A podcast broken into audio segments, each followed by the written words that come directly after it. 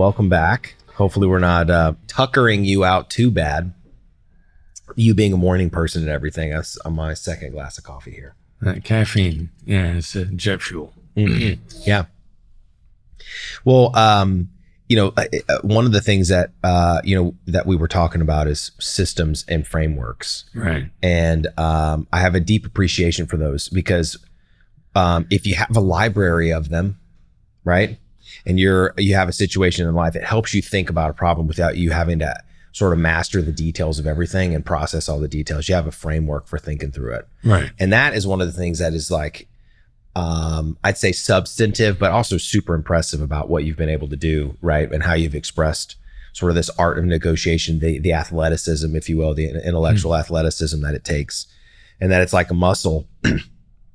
but like, I, I want to talk through some of the techniques that you use in some situations that would have a lot of applicability, uh, a lot of applicability, you know, uh, to entrepreneurs, and give give them sort of uh, a few of your li- the your library, if you will, of some of the frameworks uh, and situations that that they'll likely encounter that you already have the information on. Okay.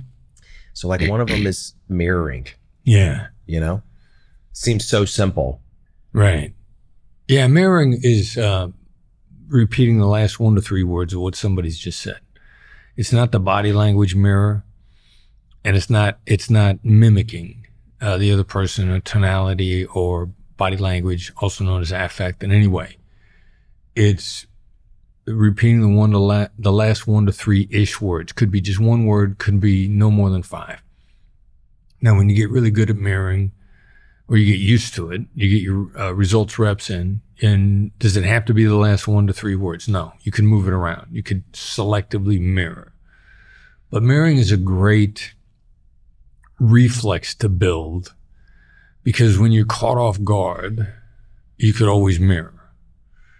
Um, and it, it gets you an opportunity to get your feet back under you intellectually, um, mentally. And it also gets the other person to continue to talk. Uh, people in who are high IQ and high EQ love mirrors. I don't know why that is, but anytime somebody's really into mirrors only as a skill, I'll find out that they have both high IQ and high EQ. And many high IQ people rely on it so much that they don't bother with their EQ. Mm-hmm. They think their IQ is enough. There's a phrase IQ will get you hired, EQ will get you fired. You can't keep a job and do well at a job without EQ. You can get in the door with an impressive resume and be a complete and utter failure because you don't have any people skills. But the mirror is a great reflex tool in any given moment. It will bail you out. Or it's a great substitute to get to say to someone, can you please go on? What do you mean by that? And it's a great connector of thoughts. It's almost So- like an invitation, right? If you mirror somebody in the last couple of Ah. things, they're like, "Oh, I should keep talking." I like that a lot. Yeah, that's right. Um, uh, it's it's very it feels like an invitation to continue to talk, which people are more likely to respond to and expand on because they don't feel like they're being interrogated or cornered. Mm-hmm. And no matter how well intentioned, what do you mean by that? Is there's a there's an element of interrogation to that, regardless. So the mirrors are mirrors are great skill, uh, just great great, and and I do it automatically because I know that the person hearing it, as you said, they feel the invitation, they feel encouraged, they want to go on, and most importantly, they'll uh, expand or change the words. Like you could say something to me and I and if I say what do you mean by that, you might repeat it exactly the way you just said it. Word for word. Maybe even louder. You know, like an American overseas. mhm. Where is the train? Where is the train? You know, like what do you mean? The train. Um, but if you mirror somebody, there's something that kicks in in their brain where they're going to expand, reword, they're going to change. Yeah. And that's another reason why it's better than saying, What do you mean by that? Because you're going to change what you just said. Because if I mirror you, part of what you hear is okay, I got the words, but they weren't enough. And I need you to reword it because I'm having trouble catching on. And that message comes across really subtly and gently, and it lands well. Yeah. The the other thing that I thought uh, was uh, interesting is the use of uh, the using of silence because if you if you. Yeah. pair that mirroring with the use Silence. using of silence, Yep. people are like, and I'm going to give you more. And the thing that I really like about um, uh, all, all of the things that that we're about, you know we're about to talk uh, about a couple of things, but this um, authenticity and trust building that happens by doing some of these techniques, Right. and that how that basis sort of opens up this world of more information, right? Which is where you start to identify sort of what we were talking about earlier, which is those black swans. Right, right, right. So, um, uh, before I comment uh, on the authenticity and trust building, I want to go back to something you said just a second ago about silence. Mm-hmm. Um, and two out of three people are uncomfortable with silence for two completely different reasons. The Black Swan method, we believe, and we've got the data, qualitative, qu- qualitative, qualitative, which is basically our experience. Yeah. If we got enough experience um, with results, then you might know what you're talking about. Yeah. So the world splits evenly into thirds fight, flight, make friends. It's that way in China, it's that way in Pakistan, India, South America, the Middle East, United States. Fight, flight, make friends. Evenly into thirds. Silence is uncomfortable for the make friends type because the make, for the make friends type, the worst thing they could do to somebody is give them the silent treatment. Stonewalling. Right. So if they go silent, they're horrified that the other person thinks they're angry. So their- their instinctive reaction to silence is, I can't use dynamic silence because they're going to think I'm angry. Not the case. Because the one type that likes silence, the uh, flight, also known as the analyst, who loves to think, they're grateful when you shut up because they want to think. So you imagine the analyst talking to the accommodator, and the analyst is like, I, I just need some time to think. I'm going to go silent for a second.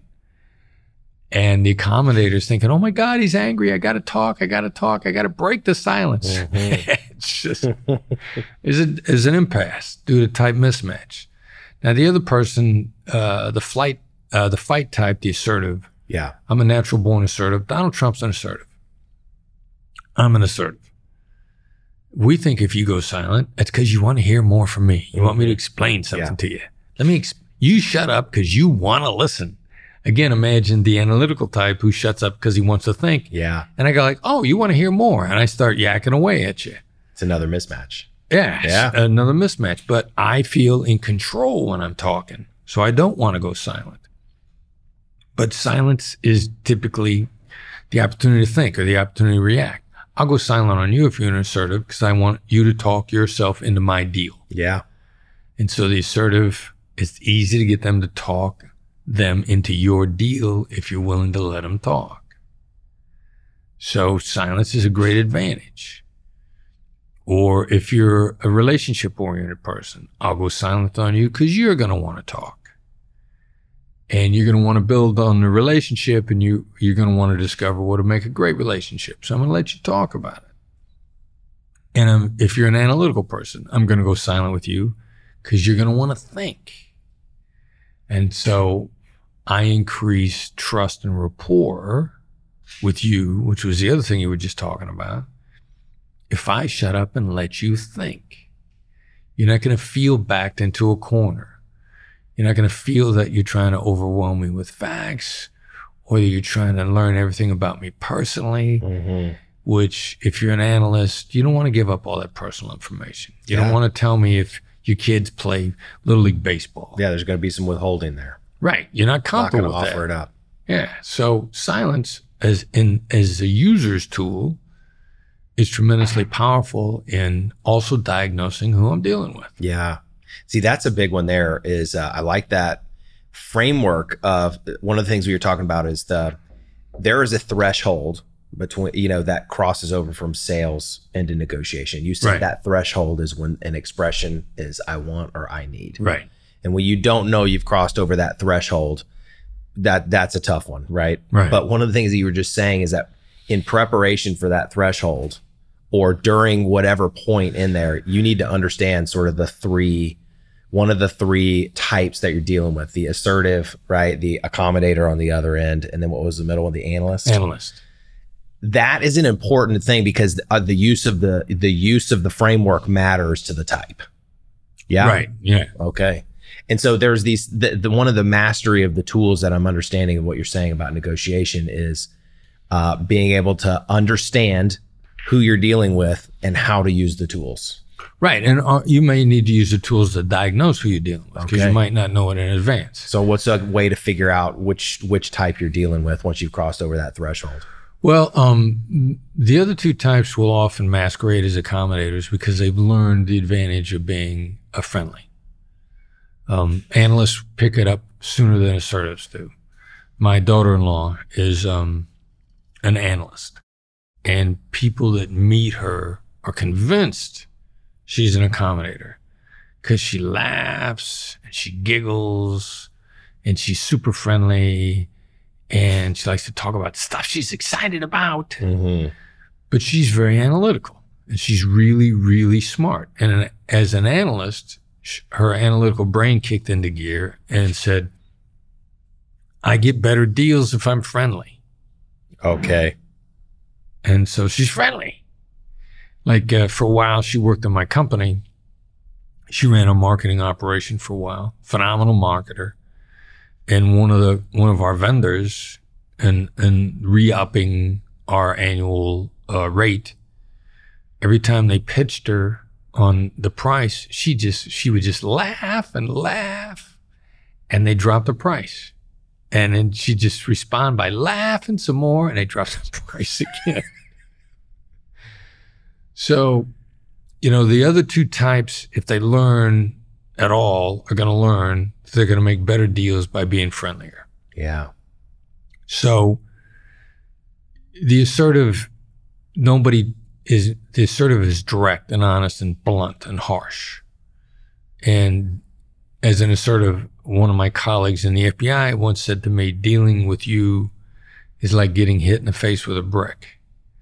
Because I wasn't being the late night FM DJ voice with my colleagues. You know, I wasn't being soothing and calming and reassuring when I want something from them. You know, I was myself, which is assertive. And Mhm. it's like getting hit in the face with a brick.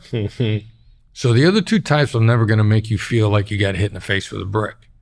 That's always going to be an assertive. I'm familiar with that one. Did you just look at somebody in the studio? Uh, no, I, that was a mirror of myself. Oh, okay. so n- neither of the other two types will ever give you that. So if if you think somebody's an assertive because they've been beating you with a baseball bat, they are. Hmm. And now the analyst. The analyst is is extremely thoughtful, will often come off as cold and distant. The only people that ever come off as cold and distant are the analysts. Now they're not cold and distant, but they're they're very guarded. Mm-hmm. Um, they're no less or no more warm than anybody else. Everybody else has friends. Everybody else is warm with people Mm-hmm. who are their friends. Analysts have the same capacity for that that everybody else does. But they have a tendency to come off as cold and distant. It's like the late night FM DJ voice with no emotion, no reassurance, nothing, just cold. The analyst will only come off as that. Knowing each one, assertives like making decisions now. Time is money. Analysts will make a great decision, but they need 36 hours. Like a, there was an analyst CEO um, at a company we were training, and before we got up to train, he was giving his people some advice on how to conduct themselves, and he said never respond to any email sooner than 36 hours. Like when you sent the email, you want to answer that Yeah. day. The assertive is like, what are we waiting on? Yeah, they're sitting there tapping their feet. But understand that the analyst they look like that they avoid decisions.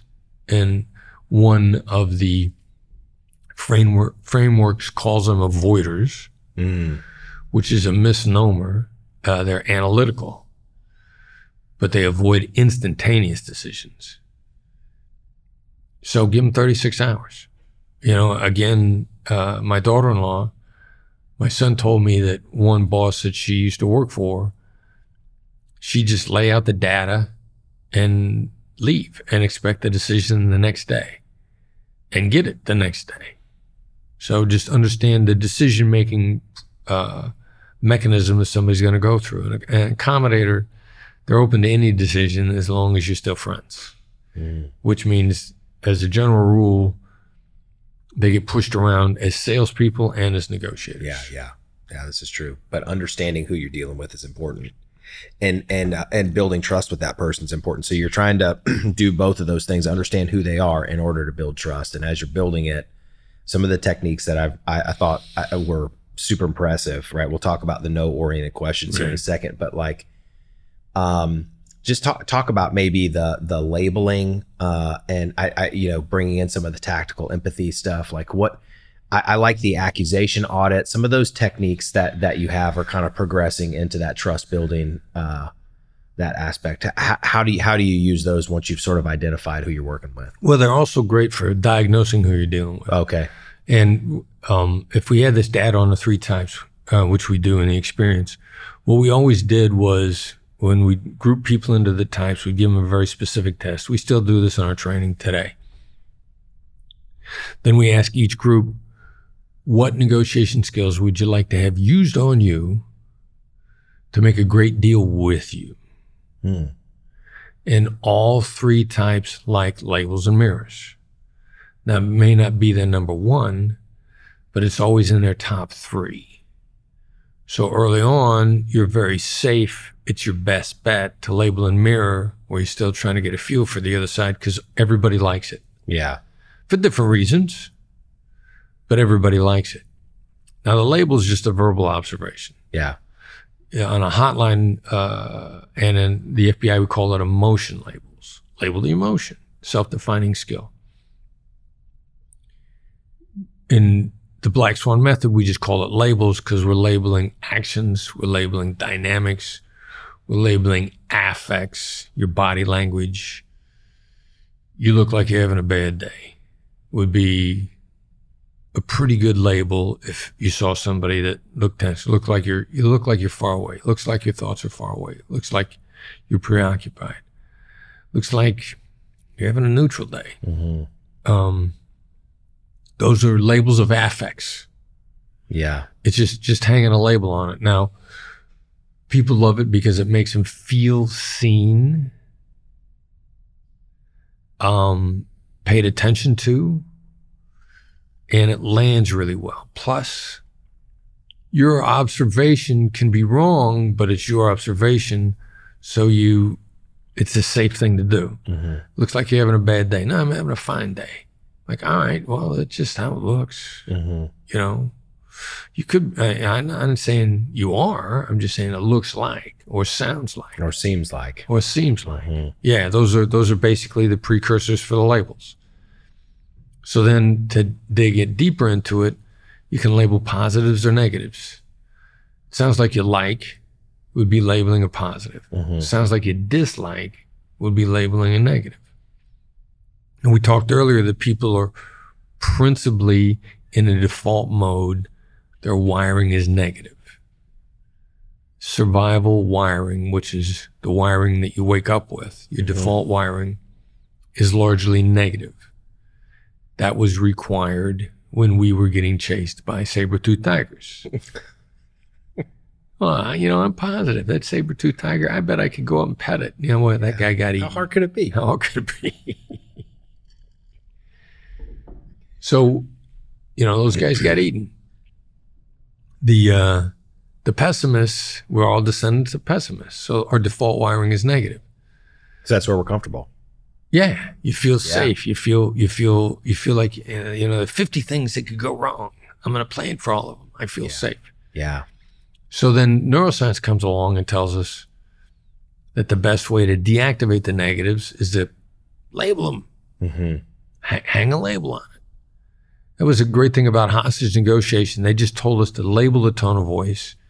Tone of voice was almost always going to be negative. It was almost always going to be angry. We could start out with, you sound angry. Guy's trapped in a bank. You sound angry. Terrorist. He's got a kidnap victim. You sound angry. You know, pick it. They're going to sound angry. We didn't realize that it was sound from a neuroscience perspective in that labeling negatives is the most effective way to diffuse them. Okay. Not the only way, just the most effective way. Doesn't work 100% of the time. Nothing works 100% of the time. It just works more than anything else does. hmm We live in a Las Vegas world, hmm which means you got to play the odds. We do not live in an ivory tower world, which is something that's perfect, that works all the time. Nothing works all the time. You got to play the odds. There are some ways to deactivate negatives that work on a very low percentage basis. Okay. You got to get off the 10% win, win table at Vegas and you got to move to the 80% win table. That's how you make money. hmm You go to your best chance of success. And labeling negatives is the best chance. Yeah, sometimes you're from Iowa, I'm from Iowa, Mhm. I feel better. Yeah. Um, that's a low percentage win. Yeah. You win occasionally, just not as much as you should. Oh, I went through the same thing as you. That's an extremely low percentage win. Stop doing it. Go to the high percentage win. Yeah, Mhm. it sounds like this really hurts you. hmm Um, suicide hotline. How am I going to have the same loss that somebody else had? You know, at the time I'm volunteering, I haven't lost anybody in my family. Somebody's devastated over the loss of a parent. What am I going to say? I lost my dog? No, I can't have a similar loss. It's a low percentage move. Sounds like it, it tore your heart out. That's an, a label Yeah. and adding in, you know, a description. Sounds like you're sad. You raise the level of your game, and it sounds like what does sad do to you? What does loss do to you? Makes you feel like your heart get ripped, got ripped out. Yeah. Sounds like you feel like your heart got ripped out. That's a label. That's empathy. I never said it happened to me. I never said I agreed. I never said I understood. hmm I demonstrated I understood. And the rest flows out of that. So the labels are really the demonstration of understanding, which tends to have a phenomenally positive impact on the receiver. Yeah. Yeah, that's that's incredible. One I I wonder um uh the calibrated questions and the you know getting to that's right. You know, uh the these are some of the things that like uh I, I I looked at as maybe it more advanced moves because if you if you understand mirroring and you understand labeling, you can sort of practice those practice those those those seem easier the calibrated questions seem like an advanced move Yeah, they, they can be, but you can lay a framework out to make it easier for yourself. And the first framework is your calibrated question is take open-ended questions and just knock most of them out and just go with what and how only. Rarely why. Why is a tactical empathy surgical strike? Why makes people defensive and the vast majority of time it's against your interests to make them defensive. okay Now, if you get them to defend you, then that works for you, but they got to be defending you in order to make why work. So, other than that, what and how? People love to be asked what, people love to be asked how. They feel very deferential. So, if you limit it to what and how, you're probably in pretty good shape.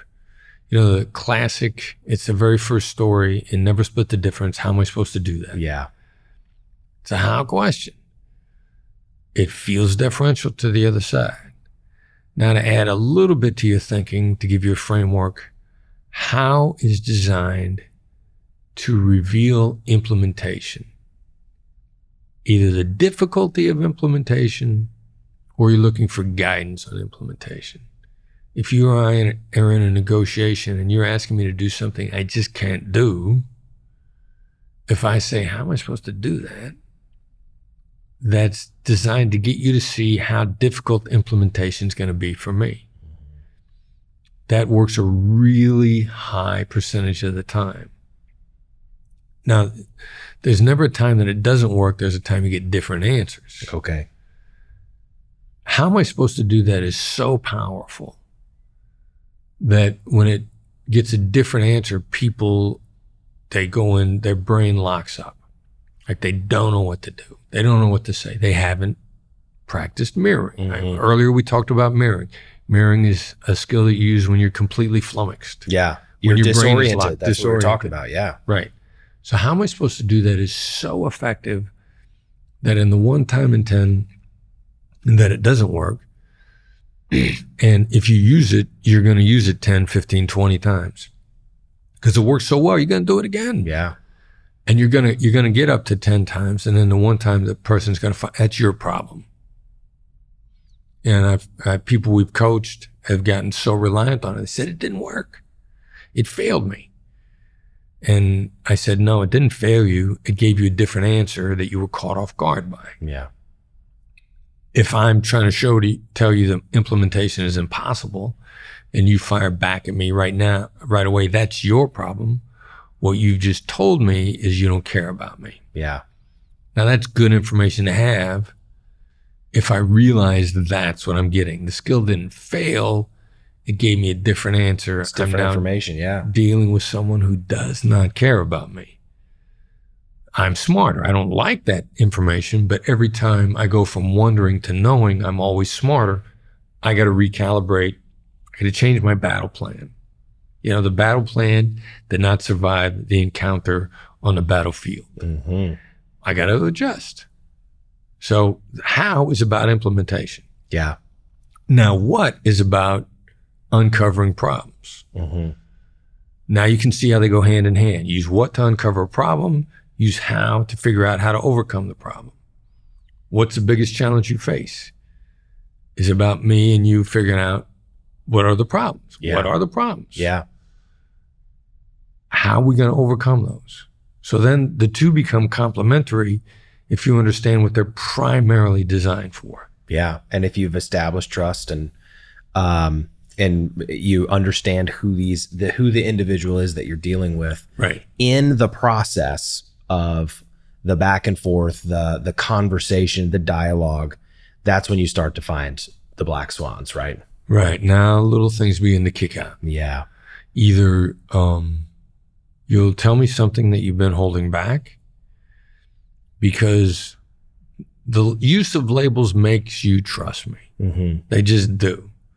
You they uh, you develop rapport. You feel listened to.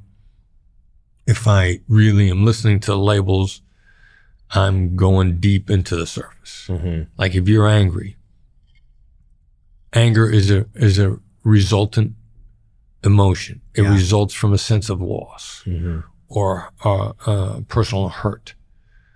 So if you're angry, and I know it results from loss, if you instead of saying you sound angry, I may say you sound hurt.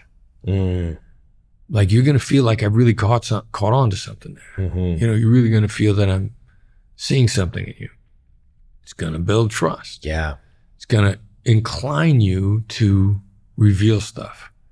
Again, I'll, I'll, I'll quote Huberman because all this stuff is designed to trigger oxytocin. Hmm We're going to get to that's right in a moment. That's right is the oxytocin moment. Oxytocin is a neurochemical, is the bonding drug. If you get a hit of oxytocin, you're going to feel bonded to me. I'm not going to feel bonded to you, but you're going to feel bonded to me. Every time you feel understood, you're going to get a hit of oxytocin. Mm. You're going to bond to me. You're going to trust me more. And then the kicker is oxytocin inclines you towards the truth. And I didn't know that until the last year. Wow. Okay. Wait. So oxytocin, uh, when you feel understood, you get a, a hit of oxytocin. Right. When and then, um, wow, that that is unbelievable. And so it's mind-blowing, an or, orientation towards the truth. What what was the last thing you said? Yeah, yeah. You're gonna, you're gonna, you're, you're more inclined to be honest with me. Oh wow. So you and so I get if I figure out a way to get you start getting hits of oxytocin, you're going to bond to me and you're going to be more honest with me. Mm-hmm. What more do you want in a negotiation? Because now, if you're going to incline to the truth, the stuff you've been holding back, you're going to tell me. Yeah. Now, the innocuous stuff is where the real gold is, because since you don't know what I'm, what I'm holding back, Yeah. It's Your be- your personal context, I don't know it. right. There's going to be some stuff that's really important that you're just not going to mention because Yeah. you don't know what's important. Mm-hmm. And that again, those are black swans. You you had no way of knowing it was important because I'm holding stuff back too. Yeah. And so as the conversation flows and you start to throw something out, the chances increase that uh, you'll throw something out that like holy cow. And I'll give you an example. Um, a woman in Hollywood. Um, she's a filmmaker.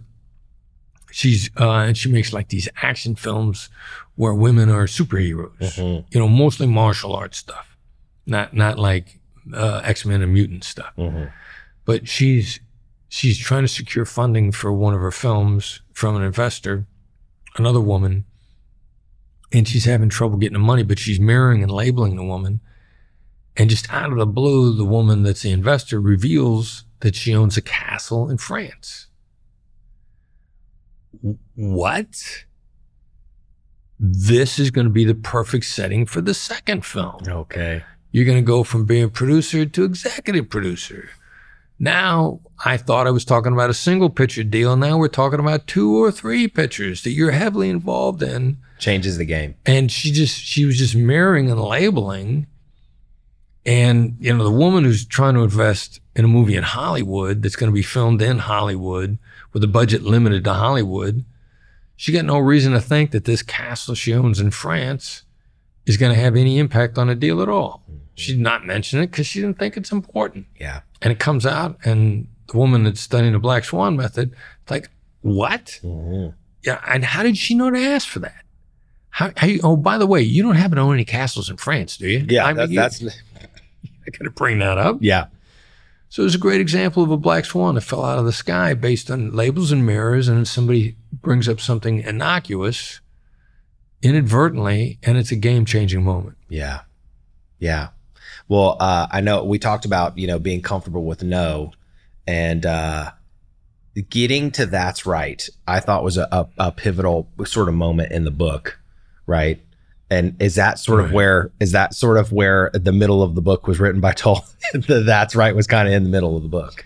Yeah, and it was, and and the chapter that that's right is built around. I originally thought was going to be the opening chapter, and it was a chapter that sold the book to the publisher because they said nobody ever wrote a book before that wasn't about getting to yes. Like, and you you were saying like It was it's count it's counterintuitive or counter thinking to to what everyone else is doing. completely different idea, and you back it up.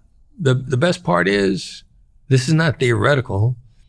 You got example after example after example where it was a massively transformative negotiation, whether it was with a terrorist, whether it was with a lawyer and a client, whether it was with a landlord and a tenant.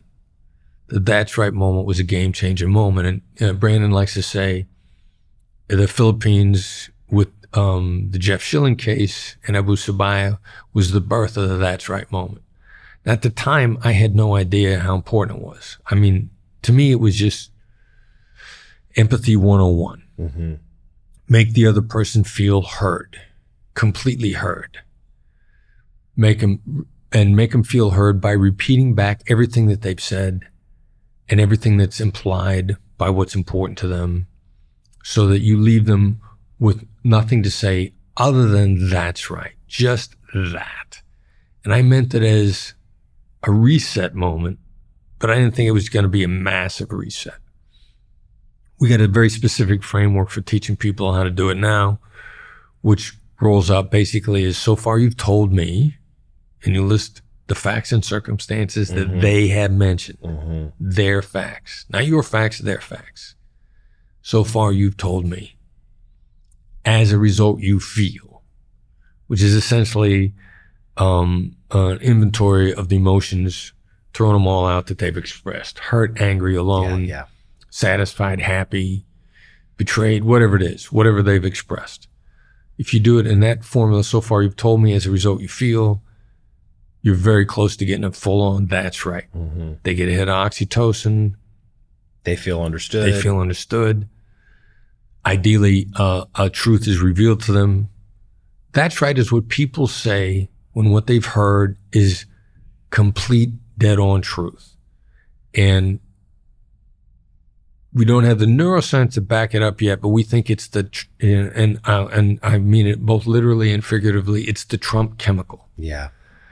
Donald Trump is only one example of charismatic leaders that have devoted followers that will follow them come what may. History is littered with these people and that people who are not their followers are thinking like, how are these people so devoted? Mm-hmm. And the devotion is there and is unshakable, the unshakable bond. And Donald Trump is simply the most recent example that he stood up in front of people and he's expressed ideas and they looked at the TV screen and they go, that's right. Whoa. And they're bonded. I mean, no one can argue the degree of bonding with the people With the masses. that are following Donald Yeah. Trump or any other, you know, if you're if you're a Barack Obama fan on the other side, Obama stands up in front of people, he expresses how they feel, and they go, That's right. Yeah. And they bond. So this bonding moment really oxytocin is like the strongest, it's an incredibly durable bond. And it's a one-way bond.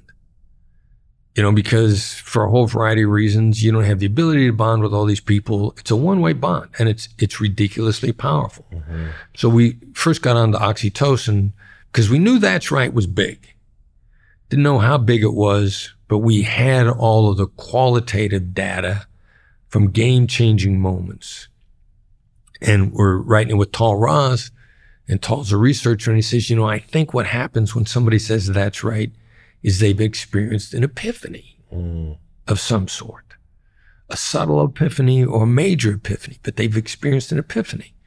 So I'm like, all right, let me Google epiphany. Let me Google the neurochemicals of epiphany.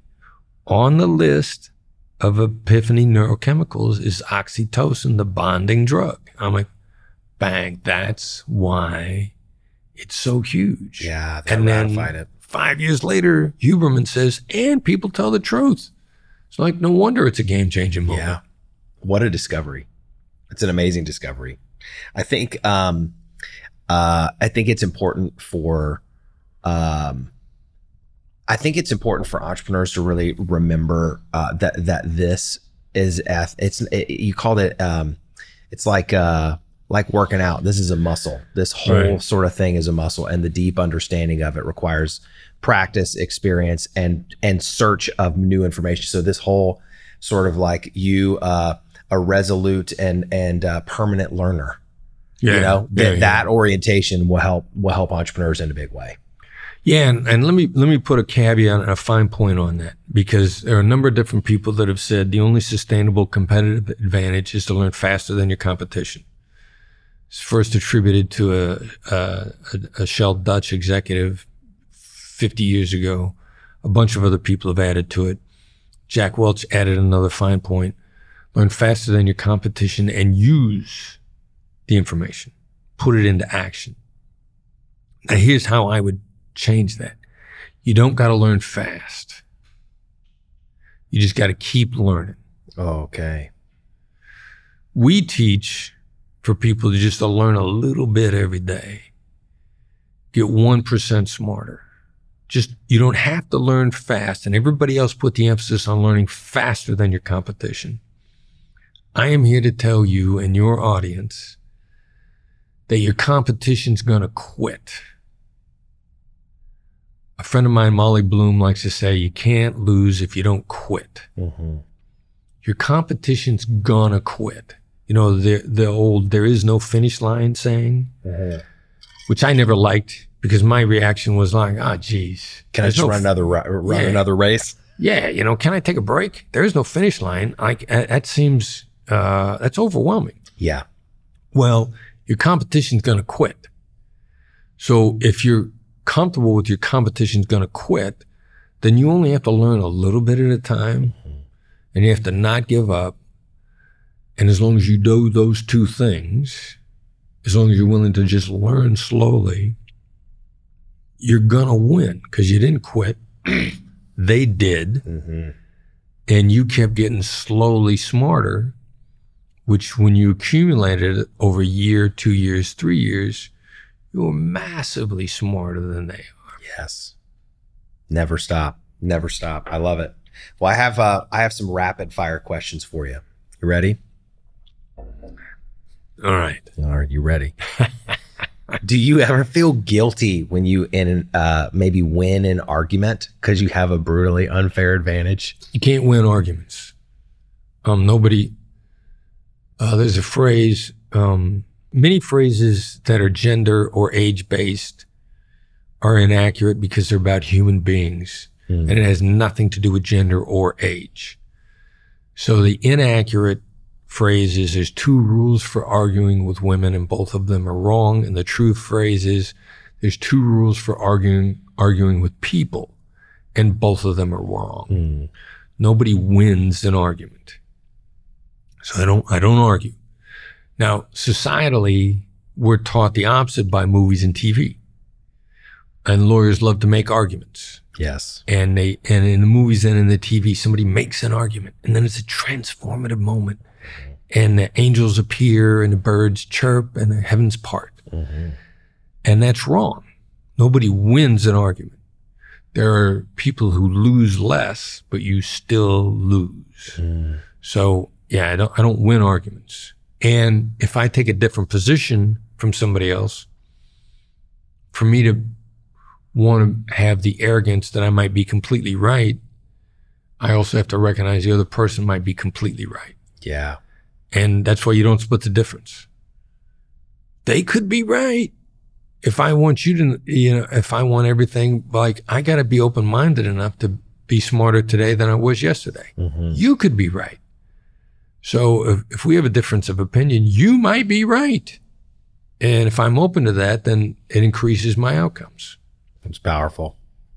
Well, uh, with these negotiation techniques, what's the most common mistake or misuse that you've seen people make?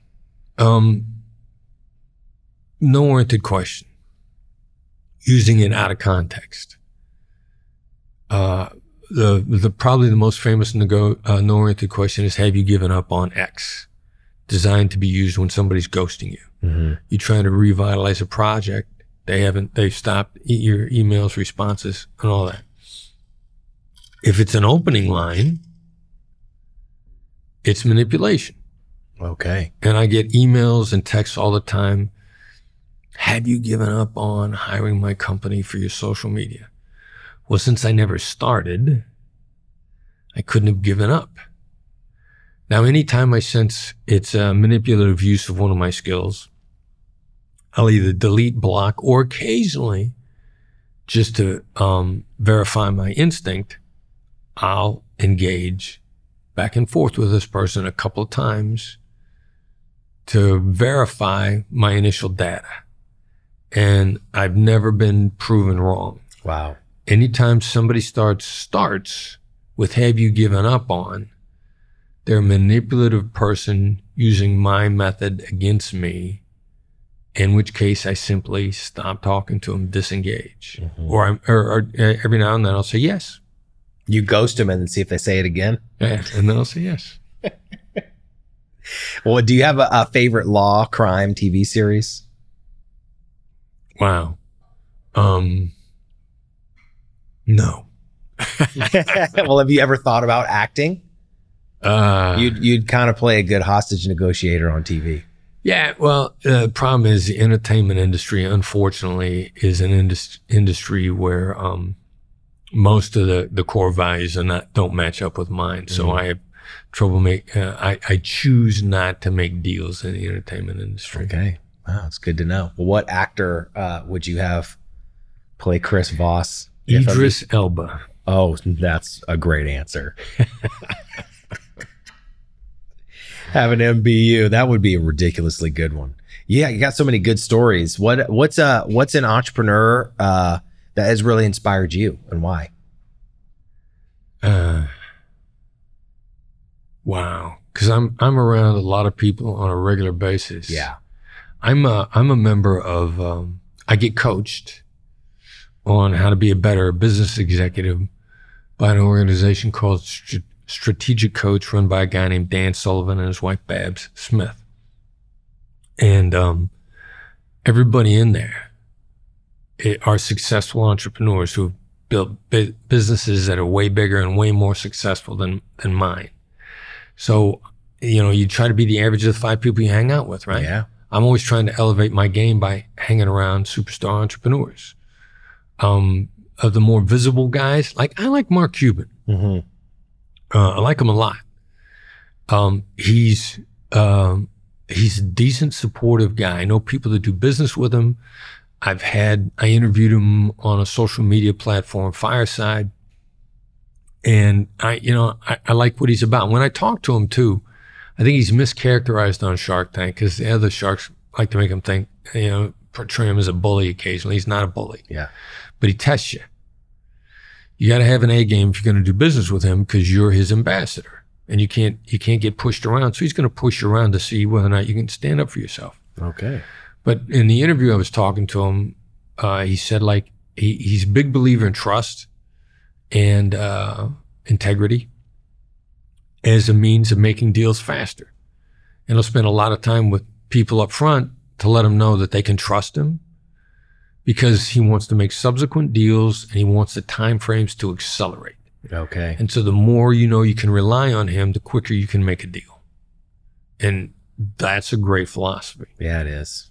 That's incredible. Well, it's been a huge honor to to sit and chat with you. I ho- hopefully you can tell I'm a huge fan. Thank you. I have an appreciation for your work. What what's next for Chris Voss? Well, um, we we uh, we got a book. There are three things. Um, there's a documentary film that's been made on my company. It's going to premiere in Los Angeles on September 26th. Okay. Uh, looking forward. I haven't seen it yet. Okay. Um, Nick Nanton DNA Films did it. Nick has 22 em- Emmys. He's got a good track record. He's a good person. He says it's good. He says it's gritty. He said it turned out a little grittier than I expected. Yeah, imagine that. So yeah, exactly. Um, and that's pretty cool. It's also gonna it's gonna put a little bit more of a spotlight on my son Brandon, who's a super talented guy. We've got a real estate uh, book for real estate residential real estate agents. Should be out in about six months. And um, the tactical empathy operations manual will be out in about a year. That sounds so good. Wow, awesome. Well, thank you so much for coming out and spending time in the studio. Yeah, tell people about the newsletter. Okay. Yeah. All um, right. The newsletter is um, free, and but that's not why it's val- valuable. It's actionable and it's concise. Um, that's what makes something valuable. Mm-hmm. Is it concise and can you use it? Go the best way to get there is Black Swan website is blackswanltd.com. Upper right hand corner is a tab for the blog. The blog is the edge. You sign up for it, you get it emailed to you on Tuesday morning. It's free, but again, stuff that's free can be useless. Yeah, it's true. It's uh, it's actionable, and we got a lot of free stuff, and you really need to get a good grounding in all the stuff that we have that's free. The newsletter and the book, and the free stuff on a website will take you a long, long way.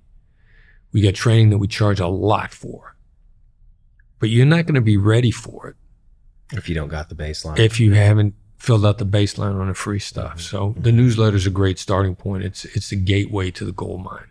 That's powerful. Hey, thanks for sharing with us. Appreciate you, Chris. My pleasure. Yeah, absolutely. Thank you for coming to the studio.